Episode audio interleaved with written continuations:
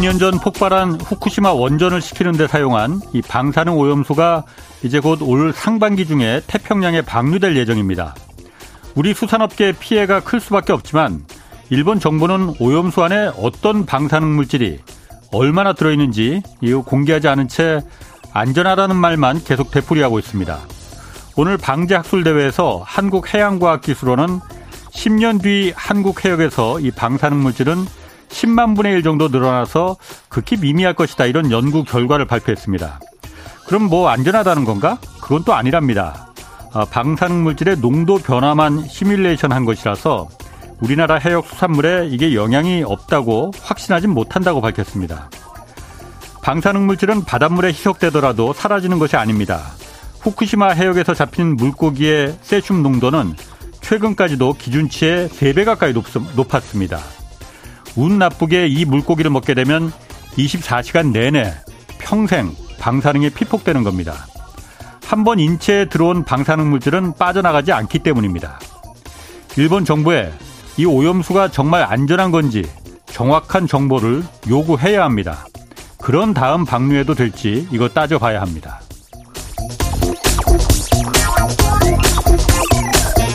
네, 경제와 정의를 다잡는 홍반장, 저는 KBS 기자 홍사원입니다. 홍사원의 경제쇼 출발하겠습니다. 유튜브 오늘도 함께 갑시다.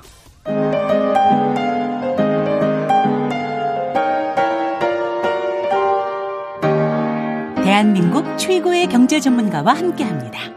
믿을 만한 정보만 쉽고 정확하게 전해드립니다. 홍사원의 경제쇼.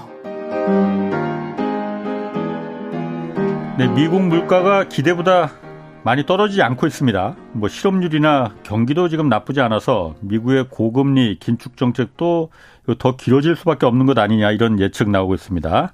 자세히 알아보겠습니다. 김한진 이코노미스트 나오셨습니다. 안녕하세요. 네, 안녕하세요. 자, 미국 1월 물가 상승률이 엊그제 발표됐는데 6.4%. 이거 뭐 전달보다 0.1%포인트 내려오긴 했지만은 예상치는 웃돌았고 뭐 애매합니다. 네. 그리고 또 오늘 보니까는 1월 그 소매 판매율은 또 크게 증가했다고 해요. 맞습니다. 일단 1월 소매 판매율은 뭐예요? 이게 물가 상승률하고 다른 거예요? 어, 소매 판매는 이제 CPI 소비자 물가 아. 다음 날 발표 어젯밤 발표가 예. 됐는데 어, 미국 GDP의 3분의 2가 이제 소비로 이루어지고 있지 아, 않습니까? 아, 그렇죠. 그러다 네. 보니까 이제 상무부에서 예. 어, 다달이 산업 예. 생산과 더불어서 같이 발표를 합니다. 예. 아, 미국의 내구재, 비내구재 또 서비스 예. 소매 판매가 어느 정도 어, 전달보다 예. 혹은 전년 동월 대비 증가했는지 13개 항목이 포함되어 있고요. 예. 그래서 미국 소비가 GDP에서 차지하는 비중이 워낙 크다 보니까 예. 어, 당연히 소비가 증가하면 어, 세지면 뭐 물가는 올라가게 돼 음. 있겠죠. 음. 예. 특히 지금 물가의 가장 큰 관심사인 서비스 부분이 음. 굉장히 그 소매 판매에서 주축을 이뤄 거든요. 예. 예. 그러니까 상품 소비에서 서비스 음. 소비로 이전되고 있고 예. 서비스 소비가 굉장히 왕성했더라라는 예. 거고 어 조금 늘 거는 늘 거로는 생각을 했지만 예. 뭐한 1.9% 증가했을 거니 생각을 했는데 예, 전년 동월 대비 예. 3%가 증가했으니까 어, 좀 surprise가 나왔습니다. 네. 1.9%늘 거라고 예상했는데 3.0% 네, 1.9% 증가도 상당히 높은 증가율인데 예. 어, 3%가 증가했고 어. 네, 그런데 이 부분에서는 조금 사람들이 예. 물가도 예. 그렇지만 1월 달 나오는 수치에 대해서 조금 왈가왈부가 있습니다. 예, 가령 이제 소매 어. 판매 같은 경우도 어, 한 7천만 명이 연금 혜택을 받는데 예. 에, 미국도 물가 상승에 에스컬레이트 시키거든요. 음. 8.7%가 올랐습니다. 1월 달에. 작년 12월에는 가만히 있다가 예 뭐가 올라가 아 연금이 연금 네 아. 소비자 물가 상승을 반영한 거죠. 예. 아, 예. 그래서 8.7%가 올라서 어 인상해 준 만큼 뭐 사람들이 많이 소비했을 거다라는 아. 거고 또 날씨도 조금 영향을 줬을 거다. 예, 그래서 어. 이제 근원 소비 지출이라고 그래가지고 휘발유라든지 예. 자동차라든지 예. 뭐 건자재, 어, 건자재는 왜 빼는지 모르겠지만 아무튼 예, 조금 뭐 이렇게 그 품목이 크고 음. 조금 필수제 성격의 소비재는 빼고 어쩔 수 없는 예, 써야 되는 예, 예. 아무래도 자동차 휘발유는 예. 좀 필수품이니까요. 예. 그런 걸 빼고 보니까 4.4%가 오히려 줄었어요. 예, 그래서 어. 어, 좀 서비스 부분이 증가하고는 있지만 예. 아, 조금 그렇게 인플레이션 예. 압력이 크다라고 예. 에, 좀 주장하기에는 예. 에, 조금 어폐가 있다. 에, 그리고 에, 조금 더 추세를 봐야 되겠다. 뭐 1월뿐만 아니고 뭐 2월, 3월에도 그런 추세로 이어지는지 예. 어, 이어지지 않을 가능성이 높다라고 예. 지금 사람들은 보고 있습니다. 그러면 김 이코노미스트는 어떻게 생각하세요? 그럼 인플레가 지금 계속 어쨌든 그 9%까지 치솟았다가 계속 쭉쭉쭉쭉 내려오고 있는 중이잖아요. 네. 근데 6.5%까지 갔다가 그래서 더 한 이번엔 6.0 아래로 내려갈 수도 있다 뭐 이런 예상까지도 나왔었는데 예. 그 조금밖에 안 내려갔잖아요. 뭐 인플레가 잡히는 겁니까 안 잡히는 겁니까 이거? 최소한 이번 달에 그 지난달 물가가 6.2%는 찍힐 거라고 사람들이 믿었는데 아, 예. 네, 말씀하셨듯이 6.4%로 올랐고 예. 어 그리고 뭐 저 계속 내려오는 건 맞습니다. 예. 예 작년 뭐 6월에 9.1% 찍고 내려오는 예. 건 맞지만 어 최근 들어서는 예, 조금 그 내림세가 주춤해진다. 예. 그러니까 밋밋해지고 있다. 예. 물가 안정세가 밋밋해지고 있다. 예. 이유는 서비스 물가가 안 잡히고 있는 거죠. 예, 그리고 어 그저께 나온 또 미국 소비자 물가를 보니까 예. 에너지 가격이 잡히다가 에너지 가격이 그동안 효자였거든요. 물가 안정에. 근데 1월 물가에서는 오히려 불효자가 됐습니다. 어. 오히려 플러스 요인이 됐거든요. 예. 네, 전년 대동을 전년 전월 대비 2% 상승을 예. 기여했습니다. 음. 네, 그래서 이 두 가지 요인으로 어쨌든 서비스 물가는 원래 안 잡힌고 안 잡힐 거라고 사람들이 예. 봤고 어 믿었던 뭐 에너지 가격도 다시 좀 올라갔고 예. 네, 그러면서 어 여러 가지 헬스케어라든지 뭐 주거비라든지 이런 것들이 빠졌음에도 불구하고 예. 어, 좀 물가가 잘 안 잡힌다. 그러니까 연준 파월 의장이 얘기했듯이 어, 뭐 다 알고 있어. 예. 그 경, 정말 험난한 경로일 거야. 음. 물가 안정은. 예. 그대로 이제 지금 나와, 나왔고 어찌 보면 뭐 울퉁불퉁한 그러한 음. 물가 안정 경로는 어, 시장에서 이미 인지되고 있었죠. 예. 그러니까 울퉁불퉁한 거는 제가 알 수 있을 것 같아요. 그런데 파월 연방준비제도 의장이 그렇게 말했잖아요. 지난번에 디스인플레이션이라고. 네. 디스인플레이션이라는 게 인플레이션이긴 하지만 이게 무서운 게 아니고 통제할 수 있는 네. 별 걱정할 필요 없는 우리가 잡을 수 있는 인플레이션이야. 그러니까 너무 걱정하지 마라고 메시지를 던져준 거잖아요. 통제 가능하냐 이거죠 지금. 아, 제 생각에는 어. 살짝 긴장감을 불러일으키고 있는 건 맞고요. 예. 예 그러니까 뭐 다 좋다 이거죠. 예. 뭐 주거비 같은 경우도 집값이 빠지고 있기 때문에 예. 머지않아 좀 뭐 물가 상승, 물가 안정에 기여를 할 거고. 예. 어, 그 다음에 뭐 연 중반 넘어가면 아무래도 지금 실질 임금이 떨어지고 있거든요. 물가가 안 잡히는 것만큼. 그렇죠. 예, 예. 뭐 실질 소득, 실질 임금이 오히려 지금 꺾이고 있지 않습니까? 예. 그러니까 사람들이 결국 돈 떨어져서 소비 좀 줄일 거야. 음. 뭐 지금 시간 문제야라고 예. 생각을 하는 것은 오케이. 예. 하지만 당초 예상 어, 연초에 생각했던 거라든지 예. 뭐 심지어 지난 연말에 생각했던 거하고는 다르게 조금 밋밋하게 떨어지고 있는 것은 맞다. 그래요? 그러니까 아, 가령 뭐 올해 6월 정도에는 미국 소비자 물가가 3%대까지 3%를 찍 3%대 후반 정도는 충분히 가능하다. 예. 그 정도로 떨어질 거다라고 사람들이 거의 낙관했는데 예. 어 이거 좀 아닌 것 같다. 예, 그리고 연말까지는 어좀 뭐 거의 뭐 헤드라인 물가는 2%도 볼 수 있지 않을까라고 생각을 했는데 그것도 지금 뭐 좀 물 건너가는 분위기고. 예, 그럼 만약에 네. 이렇게 제가 좀 물어볼게요. 그 왜냐하면 시장이 지금 그 지금 기대를 잔뜩 먹어놨던 게 파월이 어쨌든 인플레이션이 이제 점점 잡혀가고 있다라는 걸 말을 한 거잖아요. 디스 인플레이션이라고 하면서 이거 우리가 통제할 수 이제는 고삐를 불길을 잡았어라고 한 거잖아요. 만약에 아그 발언을 지금 오늘 엊그제 이제 6.4% 물가 상승률이 나온 걸 봤다면은 파월이 그 말을 했겠습니까? 안 했겠습니까? 어, 그 봤어도 아마 했을 겁니다. 그래요? 그 예, 정도면은? 예. 음. 봤어도 했을 거고, 어, 물가의 여러 가지 요인들. 예. 그러니까 아까 말씀드렸던 뭐 전체 그 물가 상승률의 절반이 주거비를 음. 주, 주거비가 주범이었고 예. 주거비는 어차피 시간 문제지 떨어지는 게 음. 맞다라는 예. 거고 그다음에 계절 조정이 좀 있었거든요 1월에 음. 그래서 헤드라인 물가 같은 경우에는 0.04, 뭐 작지만 어. 어쨌든 4bp. 예. 그리고 근원 물가 같은 경우는 9bp가 조금 그 기여를 했어요. 계절 조정 때문에 더 올라가는. 그렇군요. 네, 그래서 음. 이런 부분들도 조금 문제였기 때문에 주거비 외 주거비 이외의 모든 서비스 물가가 어, 그래도 떨어지고 있다라는 거죠. 12월보다 떨어졌거든요. 음. 네, 그래서 아마 파월도 예. 6.4% 봤어도 똑같은 얘기 했을 겁니다. 그렇군요. 네. 그러면은 어, 중요한 건 기준금리잖아요. 네. 기준금리 파워 연방준비제도에서는 지금 뭐 시장에서는 지금 내려갈 내리라고 지금 자꾸 요 그 기대하고 있는 거잖아요. 그러니까 국채 금리도 다 기준금리 아래로 지금 떨어져고 오늘 보니까 좀 많이 올라갔더라고요. 또 보니까. 네. 지금 상황 보니까는 아 이게 그렇게 낙관하면 안 되겠구나 이걸 반영하는 것 같아요. 제가 보니까.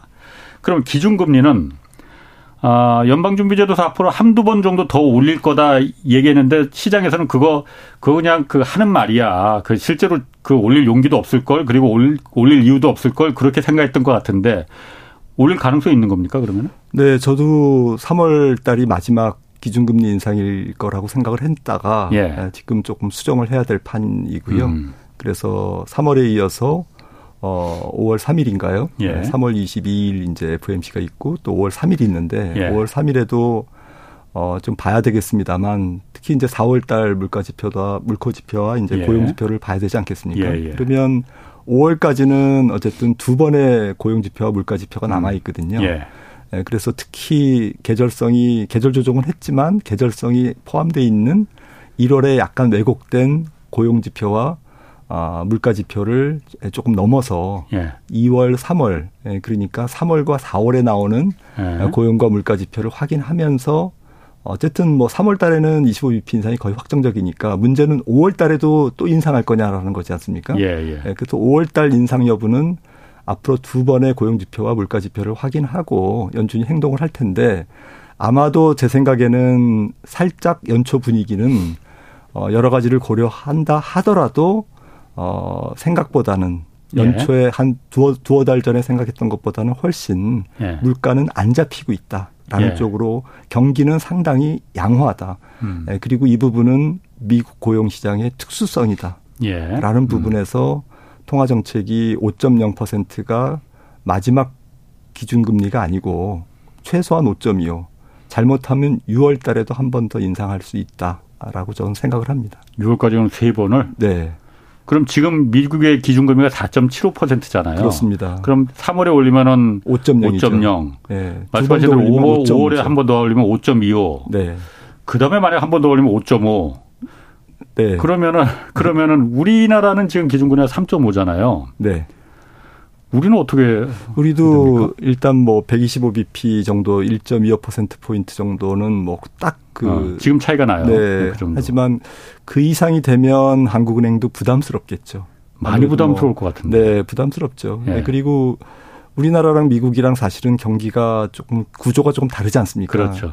예. 앞서 말씀드렸듯이 미국은 조금 전 세계, 전 세계 경제의 대표적인 성격을 갖고 있고 예. 물론 미국이 좋으면 다른 나라 경제가 다 좋지만 예. 아, 지금 과거의 어떤 추세상 음. 추세랑을 추세와는 좀 다를 것 같아요. 예. 다른 것 같아요. 아. 그러니까 미국은 어, 팬데믹을 거치면서 350만 명 정도가 노동시장에서 증발했고, 예. 예. 그리고 뿌리 깊은 그 이, 이전에 트럼프 정부 시대부터 이민 정책이라든지 이런 것들이 예, 수정되지 않으면서 적절한 인력 공급이 안 되는 부분. 예. 예. 그리고 또 여러 가지 미국 경제의 조금 그 경제 활력. 예. 예. 그리고 생산성 증가.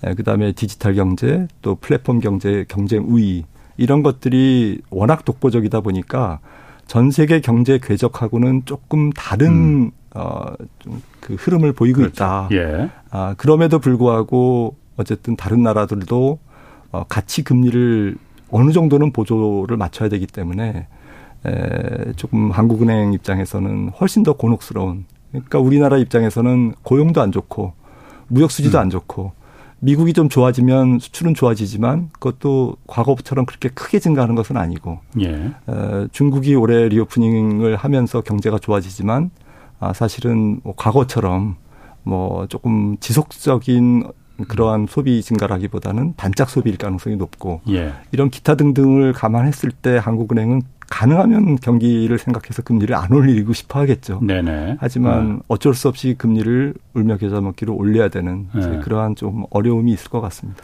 이게 미국은 사실 요즘 그 뭐 한때는 작년만 해도 뭐 경기 침체 온다해서 뭐 연착륙이니 경착륙이니 이거 둘 중에 하나 막 이렇게 했는데 요즘은 아예 경기 침체가 안 올 것 같다. 네. 그도 그럴 것이 투자가 엄청나게 지금 막 그 미국 내에서 이루어지고 있잖아요. 네. 미국 내에서 인프라 자체 미국 재정으로 투자되는 것뿐만이 아니고 한국도 지금 거기 들어가서 반도체 짓겠다, 배터리 짓겠다 하고 있고 일본도 들어가겠다고 대만도 들어가겠다고 맞습니다. 하고 유럽도 들어가고요. 유럽도 들어가고 너도나도 그러니까 미국에다가 투자를 하니까 돈이 다 거기로 모이니까 제가 봤을 때 미국은 안 좋아질 이유가 없을 것 같아요.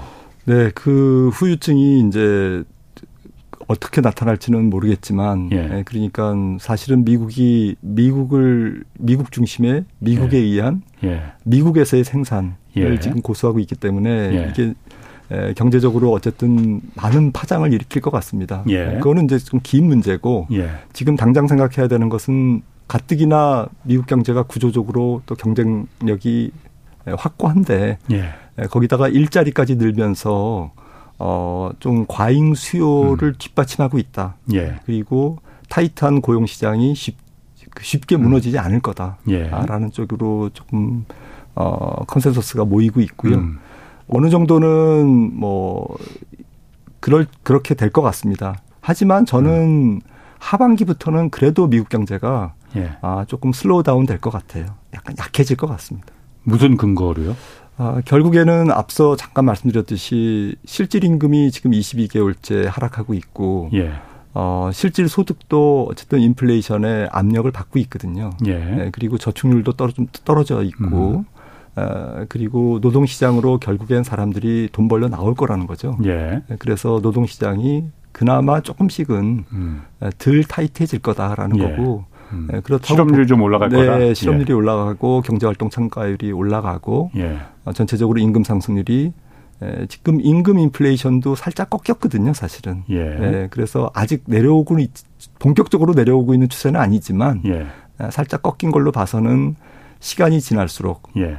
어, 하반기라고 저는 보는 이유는 어, 기준금리가 5% 위인데 어, 그 물가가 아, 지금 5% 정도면 예. 이제 실질 금리가 플러스로 이제 향해 가는 거지 않습니까? 예. 그러니까 물, 가 상승, 물가가 그러니까 5% 아래로 돼야만이 네. 그 실질금, 실질 그 소득이 플러스가 네. 되는 거죠. 네. 그리고 아. 실질, 아직은 마이너스잖아요. 네. 그리고 연준 기준금리로 본 아. 실질 기준금, 실질 물가가 아하. 이제 실질 물가가 플러스로 되고 실질 예. 물가가 플러스로 되는 거는 사실은 실질 임금이나 실질 아.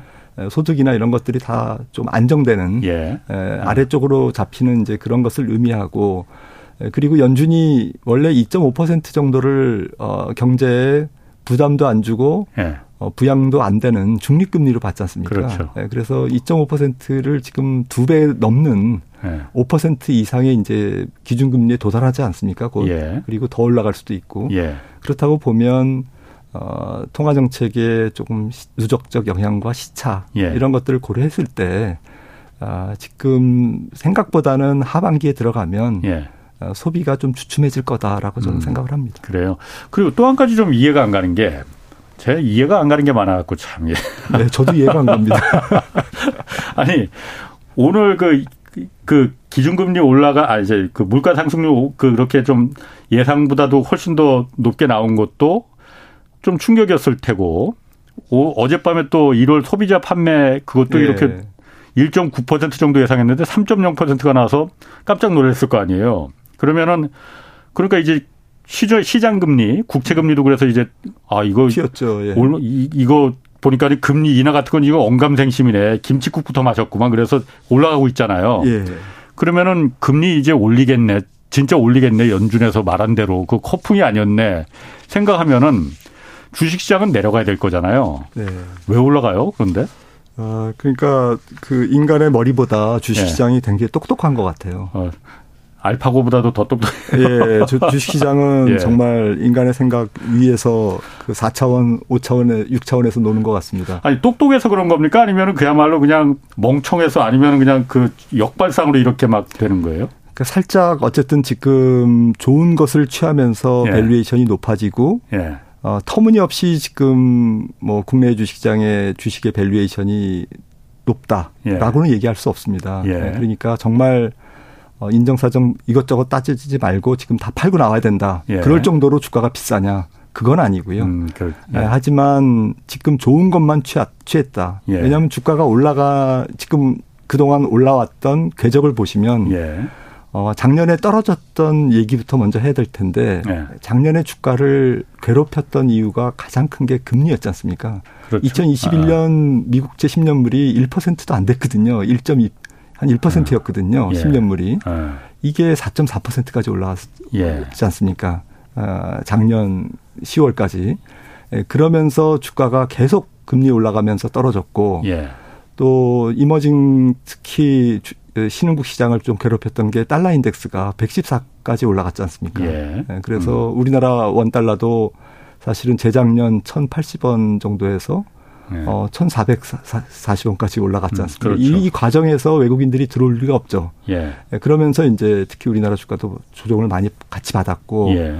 어, 이런 상태가 이제 지속됐는데, 예. 이게 이제 언와인딩 된 거죠. 작년에 어쨌든 주가를 계속 눌렀던 요인들이 풀렸습니다. 이 두 가지 음. 요인이 금리는 떨어 금리는 떨어졌고 어, 그다음에 달러는 조금 약세로 갔고 예. 네, 그, 그 힘으로 올라왔는데 어, 한 가지 이제 사람들이 그 주가가 올라오면서도 걱정을 했던 것은 올해 경기는 안 좋을 거야. 음. 기업 실적도 안 좋을 거야. 예. 그 다음에 연준은 긴축을 더 오래 갈 수도 있어. 음. 오래 할 수도 있어. 예. 이런 부분이었는데 에, 사실은 이런 부분들을 어떤 다른 요인들이 극복을 하면서 그걸 무시했던 것 같아요.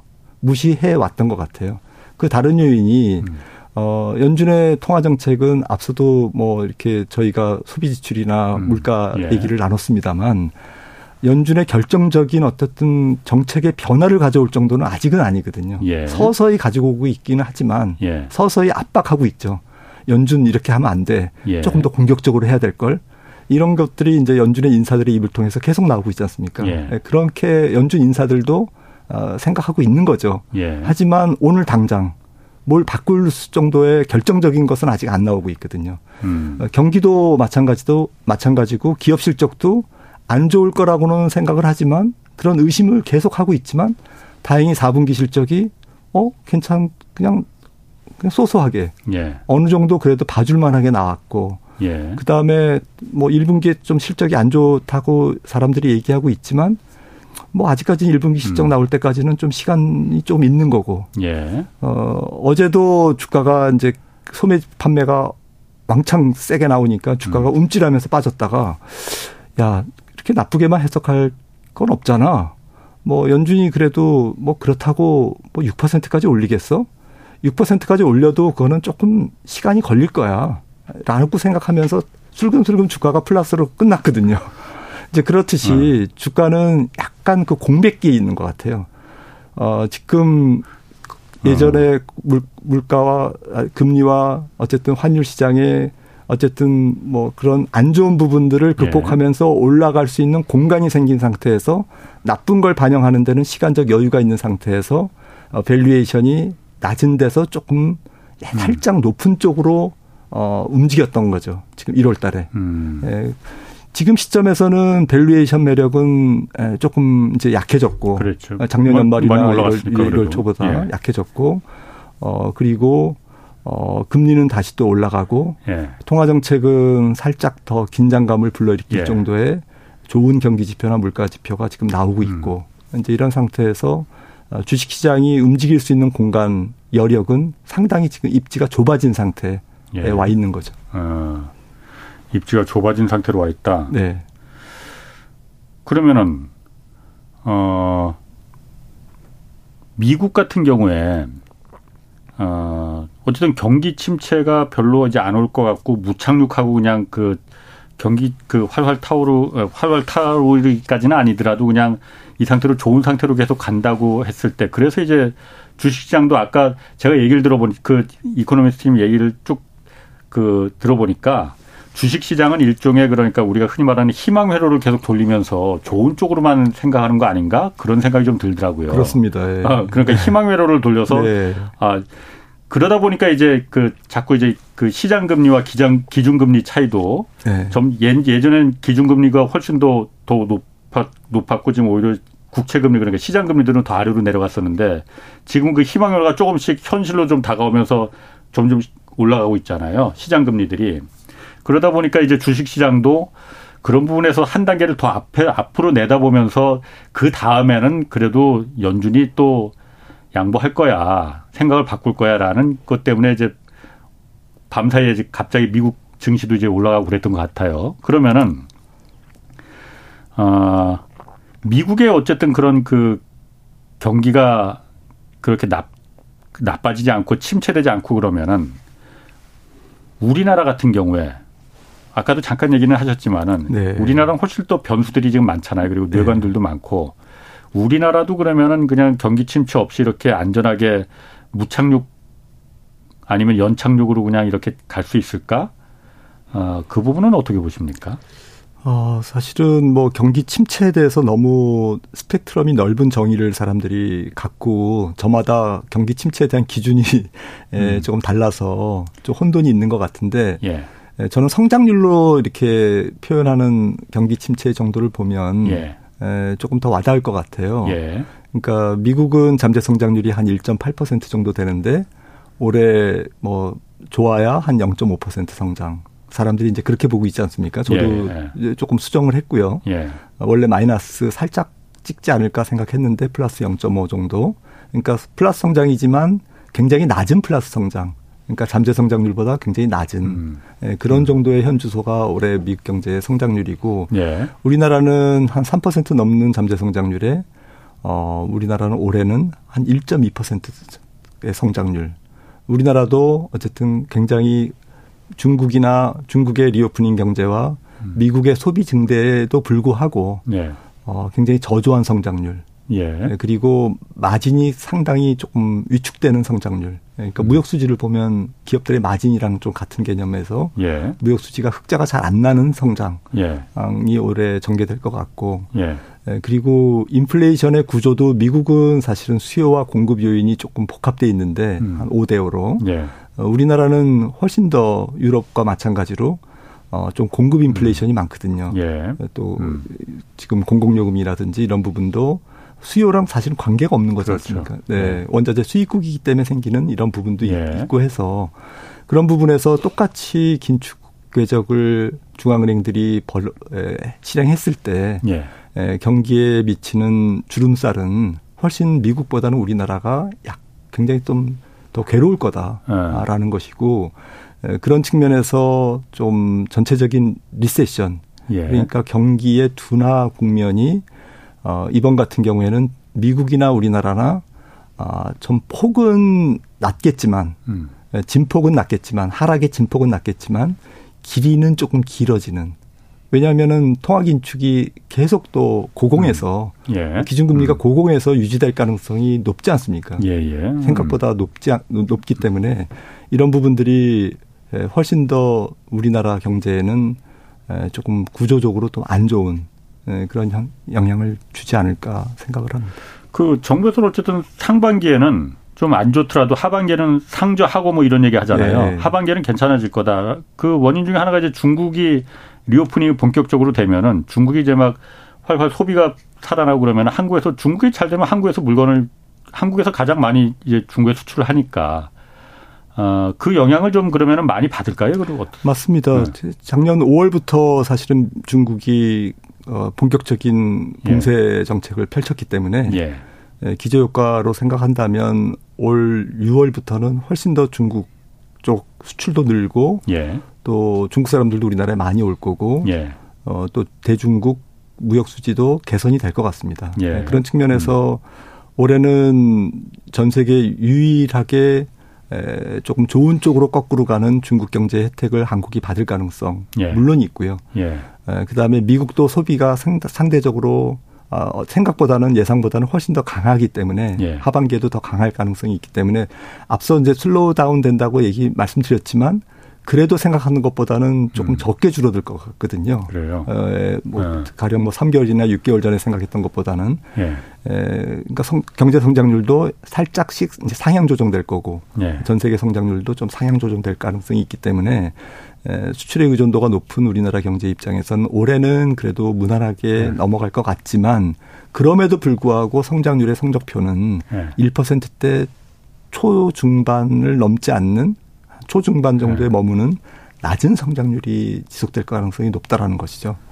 네, 어. 그러니까 네. 우리가 그러니까 중국에 사실 지금 그 중국에 다 그 기대는 거 기댄다는 표현은 좀 그렇고 중국이 잘 잘 될 테니까 우리도 그럼 덕 덕분에 이제 그이 좀 잘 될 거야 이거잖아요. 사실 너무 중국에 우리가 기대는 거 아닌가. 정부에서도 그러니까 계속 지금 탈중국 해야 된다고 하잖아요. 어 근데 왜 탈중국이 이렇게 안, 그 어려운 거예요, 그러면은? 어, 뭐 산업 구조가 한꺼번에 바뀌지 않을 거고 예. 또 수출선이 그렇게 다변화되기에는 쉽지 않지 않습니까? 또 예. 중국 이외에 수출선이 뭐 인도도 있고 예. 뭐 심지어는 뭐 동유럽 아프리카도 있지만 예. 사실은 뭐 전 세계 성장률의 증분을 가장 큰 폭으로 견인할 수 있는 예. 뭐 물론 안 좋을 때는 예. 안, 안 좋은 쪽으로 또 이렇게 끌어내리는 역할을 예. 하겠지만 특히 우리나라 뭐 어쨌든 수출의 25%를 홍콩까지 하면 30% 네, 30% 차지하고 있기 때문에 이런 부분들이 그 만만치 않은 거죠. 사실 음. 하루 아침에 바뀔 수 있는 부분은 아닌데 예. 중국 말씀하시니까 생각난 게 과거보다는 올해 우리나라가 중국 경제 반짝 회복에 어쨌든 낙수 효과, 예. 어쨌든 그 음. 효과를 반사 이익을 그렇게 크게 누리지 못할 거다라고 생각하는 이유는 어, 중국의 GDP의 30%가 건설 부동산이지 않습니까? 예. 이 건설 부동산 부분이 어쨌든 reopening 경제로 어, 일, 지금 이제 부양 정책도 억지로 쓰고 있습니다만은 예. 이런 부분들은 사실은 교역재가 아니지 않습니까? 그렇죠. 예, 물론 이제 예. 부동산 경기가 활성화되면 음. 뭐 철강제라든지 이런 것들도 수요는 있겠지만 예. 예, 그래도 일단 로컬 중국의 어쨌든 국내 어쨌든 수요 진작을 위해서 중국 예. 정부가 최선을 다하지 예. 한국 좋은 일은 잘 안 시킬 가능성이 높지 않습니까? 그렇죠. 그렇다고 보면 어. 여러 뭐 한국에서 뭐 계속 뭐 탈중국 해야 된다고 하는데 뭐 한국 좋은 일은 네 그리고 뭐 지금 뭐 미중 관계도 있고요. 예. 또 산업재 어쨌든 공급 과잉 부분도 있긴 있고 하기 때문에 예. 네, 전체적으로 이 비교육제 예, 그리고 전 세계적인 어떤 중국이 좋아짐으로써 생기는 주변국들의 예. 예 낙수 효과가 아, 좀 5.2% 올해 중국 경제가 성장을 하더라도 예. 과거에 전반적인 내구재라든지 자동차 이런 것들이 소비가 많이 이루어지면서 가전 이런 소비가 많이 이루어지면서 예. 어, 생기는 그러한 것보다는 훨씬 예. 더 약할 가능성이 있다라는 그렇구나.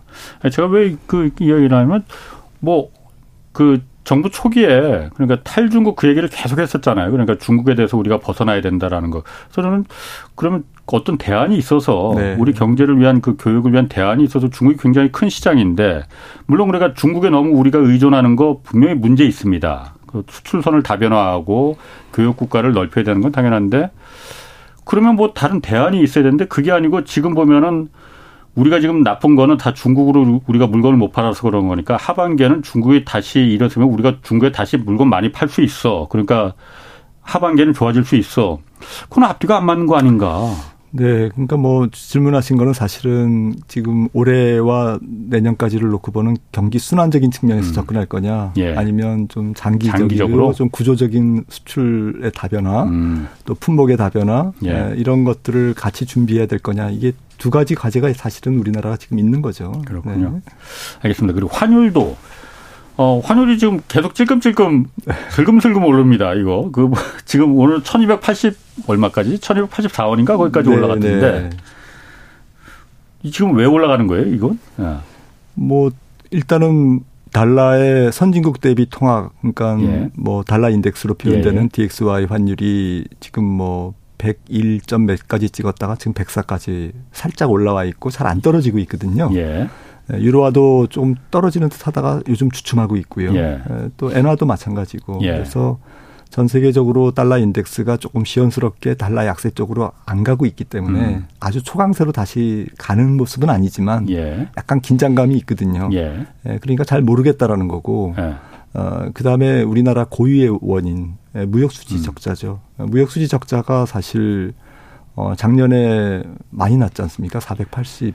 억 달러 470억 달러, 476억 달러 네. 그렇습니다. 네. 그리고 2월 10일까지 네. 그러니까 뭐 올해 들어서 한 40일간의 네. 무역 적자가 175억 작년, 달러. 네, 175억 달러면 네. 작년 전체 무역 적자의 한 37% 되지 않습니까? 예, 예. 네, 그러니까 적지 않은 규모고 예.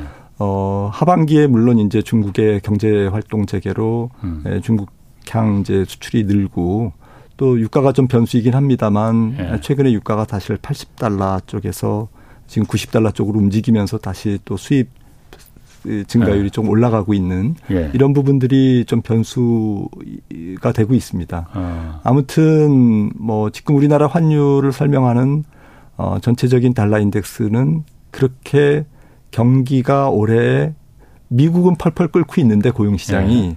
전 세계 경기가 전체적으로 작년보다 더 좋은 건 아니거든요. 그렇죠. 경기가 예. 생각보다 덜 나쁜 거지. 예. 어, 네. 좋아지고 있는 추세는 아닌 거죠. 예. 네, 그리고 내년도 경제 전망도 IMF 국제금융기구나 음. 세계은행에서 전망하는 거 보면 어, 조금 추춤합니다. 예. 예 그러니까 네. 전체적인 추세에서 어, 조금 그렇게 세계 경제가 올해 내년에 그렇게 활기를 음. 띨 가능성보다는 예. 올해 경제가 전체 전체적으로 생각했던 것보다 우려했던 것보다는 덜 나쁜 정도로 예. 분위기로 가고 있는 거고 예. 그다음에 중국 경제도 아까 말씀을 나눴습니다마는 중국 경제도 어 조금 지속성 예. 보복습이라든지 이런 건설 투자의 회복이라든지 이런 부분들을 지나고 났을 때 예. 에, 조금 중국 경제가 좀 지속적으로 5%대 성장을 할 거라고 보는 견해보다는 음. 다시 4%대 성장, 중저 성장률로 어, 수렴할 것이다라고 보는 의견이 훨씬 더 많거든요. 저도 예. 그렇게 보고 있고요. 예. 그렇다고 본다면 어, 전체적으로 경기 불황기 때 에, 안전 통화를 버리는 수요도 있지만 음. 지키려고 하는 수요도 사실 만만치 않다라는 거죠. 음. 경기가 안 좋으니까. 그래요. 네. 그러면 어쨌든 지금 환율 환율 같은 경우에 조금씩 이렇게 이렇게 올라가기 시작하면은 어 어쨌든 우리나라는 지금 무역 수지 적자 때문에 지금 고민이 크잖아요. 뭐 거의 1년 가까이 지금 적자가 네. 됐고 지금 아까 말씀하신 대로 올해 40일 동안의 적자가 벌써 작년 전체 적자 규모의 지금 37% 40% 가까이 네. 되는 거니까. 그러면 이렇게 환율이 올라가면은 원화 가치가 떨어지면은 적자 규모가 좀 줄어드는 거 아니에요? 그러니까 수출이 잘 되는 거 아니에요? 그러면은? 어, 근데 사실은 지난번에도 그런 현상이 있었지만 네. 원 달러가 1,440원 갔을 때 네. 우리나라 수출이 그렇게 늘지 않았거든요. 아. 전체적인 교육이 네. 뭐 세계은행이 전망한 거 보면은 2010년에서 2019년까지 예. 팬데믹 직전까지 어쨌든 교육 증가율이 한 6%였다면 예. 어, 올해 교육 증가율은 1.6%에 불과하고 예. 그러니까 굉장히 약한 어, 전 세계 경제에 에, 교육이 지금 진행되고 있다라는 거고 진행될 예. 거라는 거고요. 예. 어, 그 다음에 좀 전체적인 킹 달러 때도 그랬습니다만은 여전히 예. 어, 여전히 지금 전 세계 통화가 달러의 반대쪽 방향으로 같이 동반해서 움직이고 있거든요. 음, 달러만 그러니까. 네, 네. 그러니까 엔화도 음, 그렇고 예. 사실은 뭐 유로화도 그렇고 어, 특히 우리나라 경쟁을 경쟁 관계 뭐 위안화나 어, 엔화가 특히 그렇기 때문에 예. 사실은 우리 원화만 약세로 가고, 가고 있는 것은 아니고 어. 아니지 않습니까? 중국 위안화나 엔화가 같이 네. 그 거기는 좀 강세여야만이 우리가 좀 득을 볼 텐데 네. 아, 오히려 엔화보다는 우리가 지금 최근에 강세였거든요. 아, 원, 원엔 환율은. 아, 그것도 그럼 별로 도움이 안 되겠네. 그럼. 네, 교육이 증가해야 됩니다. 교육이? 전체적으로 활기를 띠어야 네, 됩니다. 알겠습니다. 그리고 이제 올해 주식시장 전망으로 좀 그 돌아가서 보면은 어, 그런 얘기 하셨어요. 그러니까 올해는 작년까지 이제 약세장이었으니까 작년에 약세장 끝내고 올해는 이제 상승 추세로 반등할 것이다. 어, 이렇게 전망하셨더라고요, 보니까. 네. 근거가 뭡니까? 아, 좀 주시... 너무 희망회로는 아니죠. 아, 예. 아니, 이번에 경기 사이클이 예. 되게 좀 폭과 기간 측면에서 예. 어, 우려했던 진폭은 약할 거다. 어, 침체 네. 그 강도가 네. 아. 그리고 기간은 조금 길어질 수 있는데 예. 에, 길어질 수 있다라는 부분에서 어느 정도는 이 부분이 pricing 돼 있다. 예. 연초만 해도 됐, 다라는 거죠. 예. 네, 그래서 올해 주가가 크게 안 떨어질 거다라고 봤는데 예. 에, 지금 앞서도 살짝 말씀을 나눴듯이 지금은 이제 valuation 매력이 굉장히 높은 것도 아니고 예. 금리가 지금 그 1월, 1월 초보다 지금 높아져 있는 예. 상태고 또 환율도 애매한 상태고 예. 이제 이런 상태이기 때문에 에, 전체적으로 조금 주식이 주식 시장이 국내 증시 할 것 없이 숨쉴 공간이 조금 좁아져 있다 입지가 좁아져 있다 이런 말씀을 드렸는데 예. 에, 그래서 올해는 좀 퐁당퐁당 장세가 지속될 것 같습니다. 아. 그러니까 올해가 대세 상승의 원년이냐. 예. 물론 길게 보면 뭐 정말 한 3, 4년 이상을 긴 호흡으로 투자하는 연기급이나 음. 아, 글로벌 연기금이나 뭐 국부펀드 이런 친구들 견 관점에서는 크게 봐서 바닥이죠. 예. 하지만 음. 이 방송을 들, 듣고 계신 많은 개인? 시청자분들 예. 관점에서는 사실 그렇게 길게 호흡할 수가 없지 않습니까? 예. 예, 그런 측면에서는 올해는 대세 상승을 준비하는 기간이지 예. 곧바로 대세 상승장은 아니다라는 것이죠.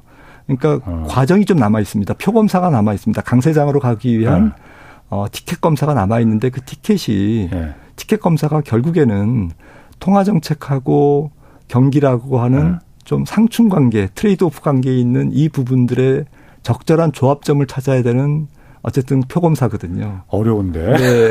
예. 거기서 주가가 어. 요리조리 빠지면서 예. 어, 나 잡아봐라 하면서 움직이는데 예. 문제는 결론적으로 저는 올해는 어, 비싸면 쫓아가면 안 될 것 같아요.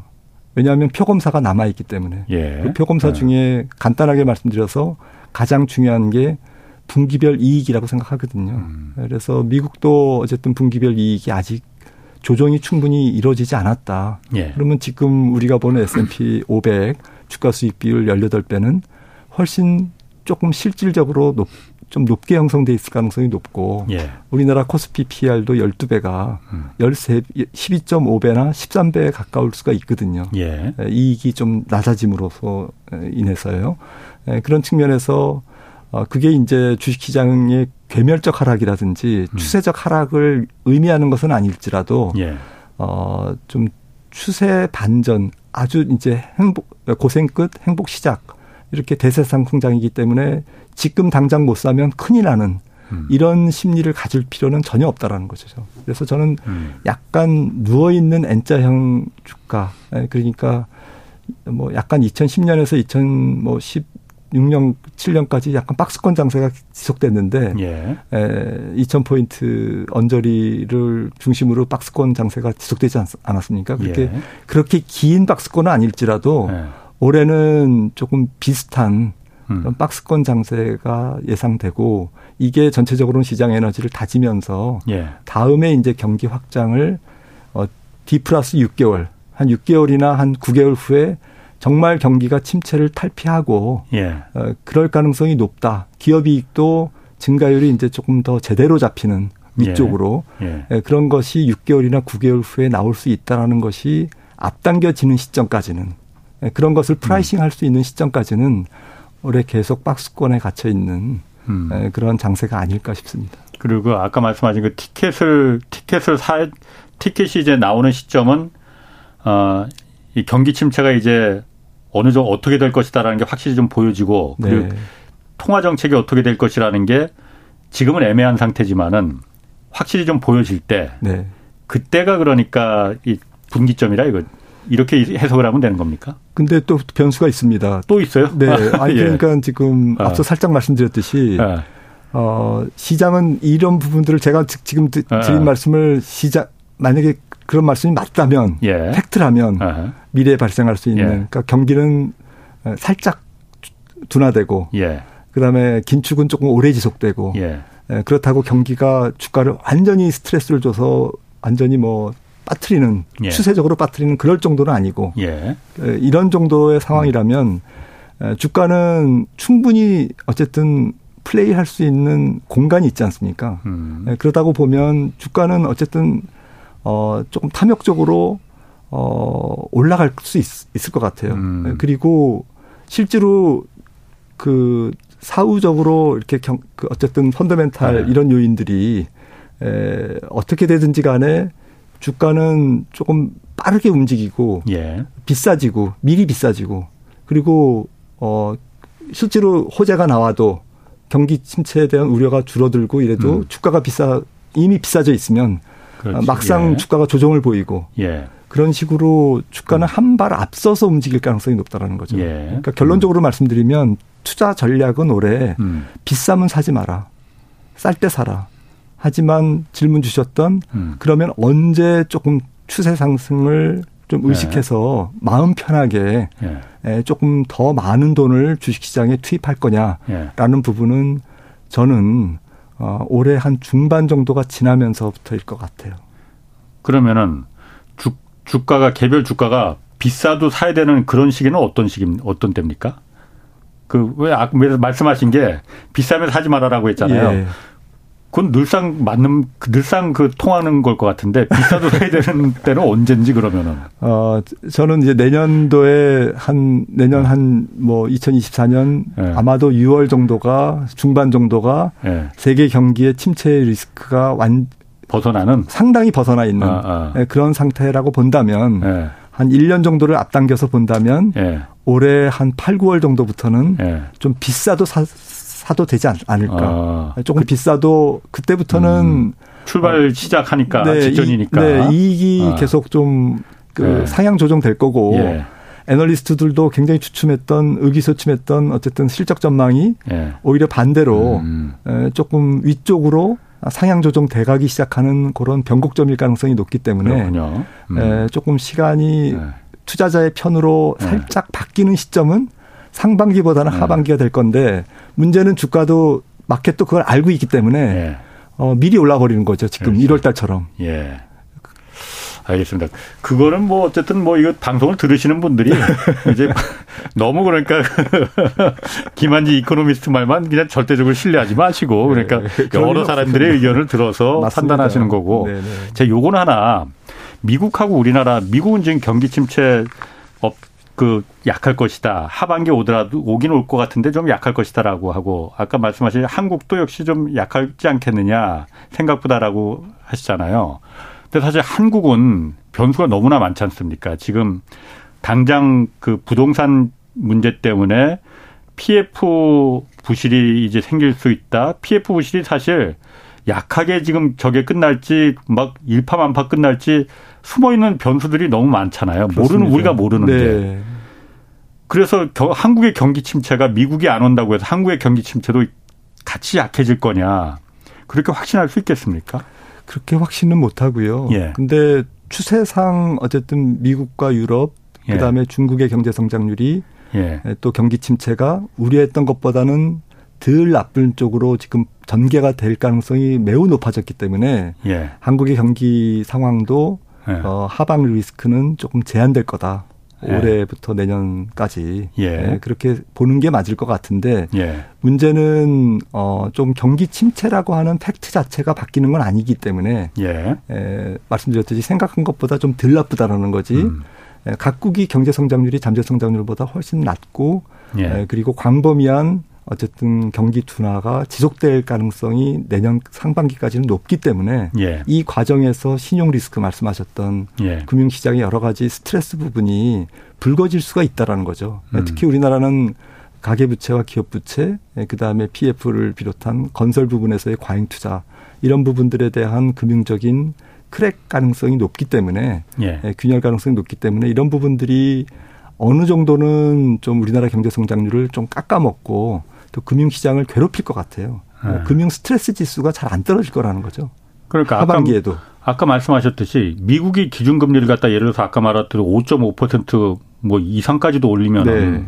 그걸 한국이 그냥 3.5%에서 더 이상 안 올리는 걸로 버틸 수가 있겠느냐. 최소한 50bp는 올리죠. 그러니까 그러면은 더 그야말로 그 부동산발 가계부채발 위험이 더 커지는 거잖아요. 그렇습니다. 그렇기 때문에 한국의 상황은 지금 다 완전히 다른 거 아닌가? 미국이 지금 뭐 무착륙이다, 노랜딩이다 해서 노래 부를 때 우리도 같이 노래 부를 때가 아닌 거 아닌가? 그런 건 아니고 아닌 예. 것 같습니다. 경기가 둔화되는 것은 맞다. 전 예. 세계가 미국도 어렵다. 예. 아, 지금 주식시장에 몸담고 있는 어, 투자자들이 그 sentiment를 보니까 너무 이제 좋게만 해석하는 아. 거지 경기 침체가 안 오는 건 아니다라는 거죠. 알겠습니다. 오늘 거기까지 하겠습니다. 김한진 이코노미스트였습니다. 고맙습니다. 감사합니다. 내일은 전병서 교수 어, 소장과 중국의 reopening이 세계 경제 회복에 진짜 구원투수가 될지 자세히 좀 분석해 보겠습니다. 홍사원의 경제쇼였습니다.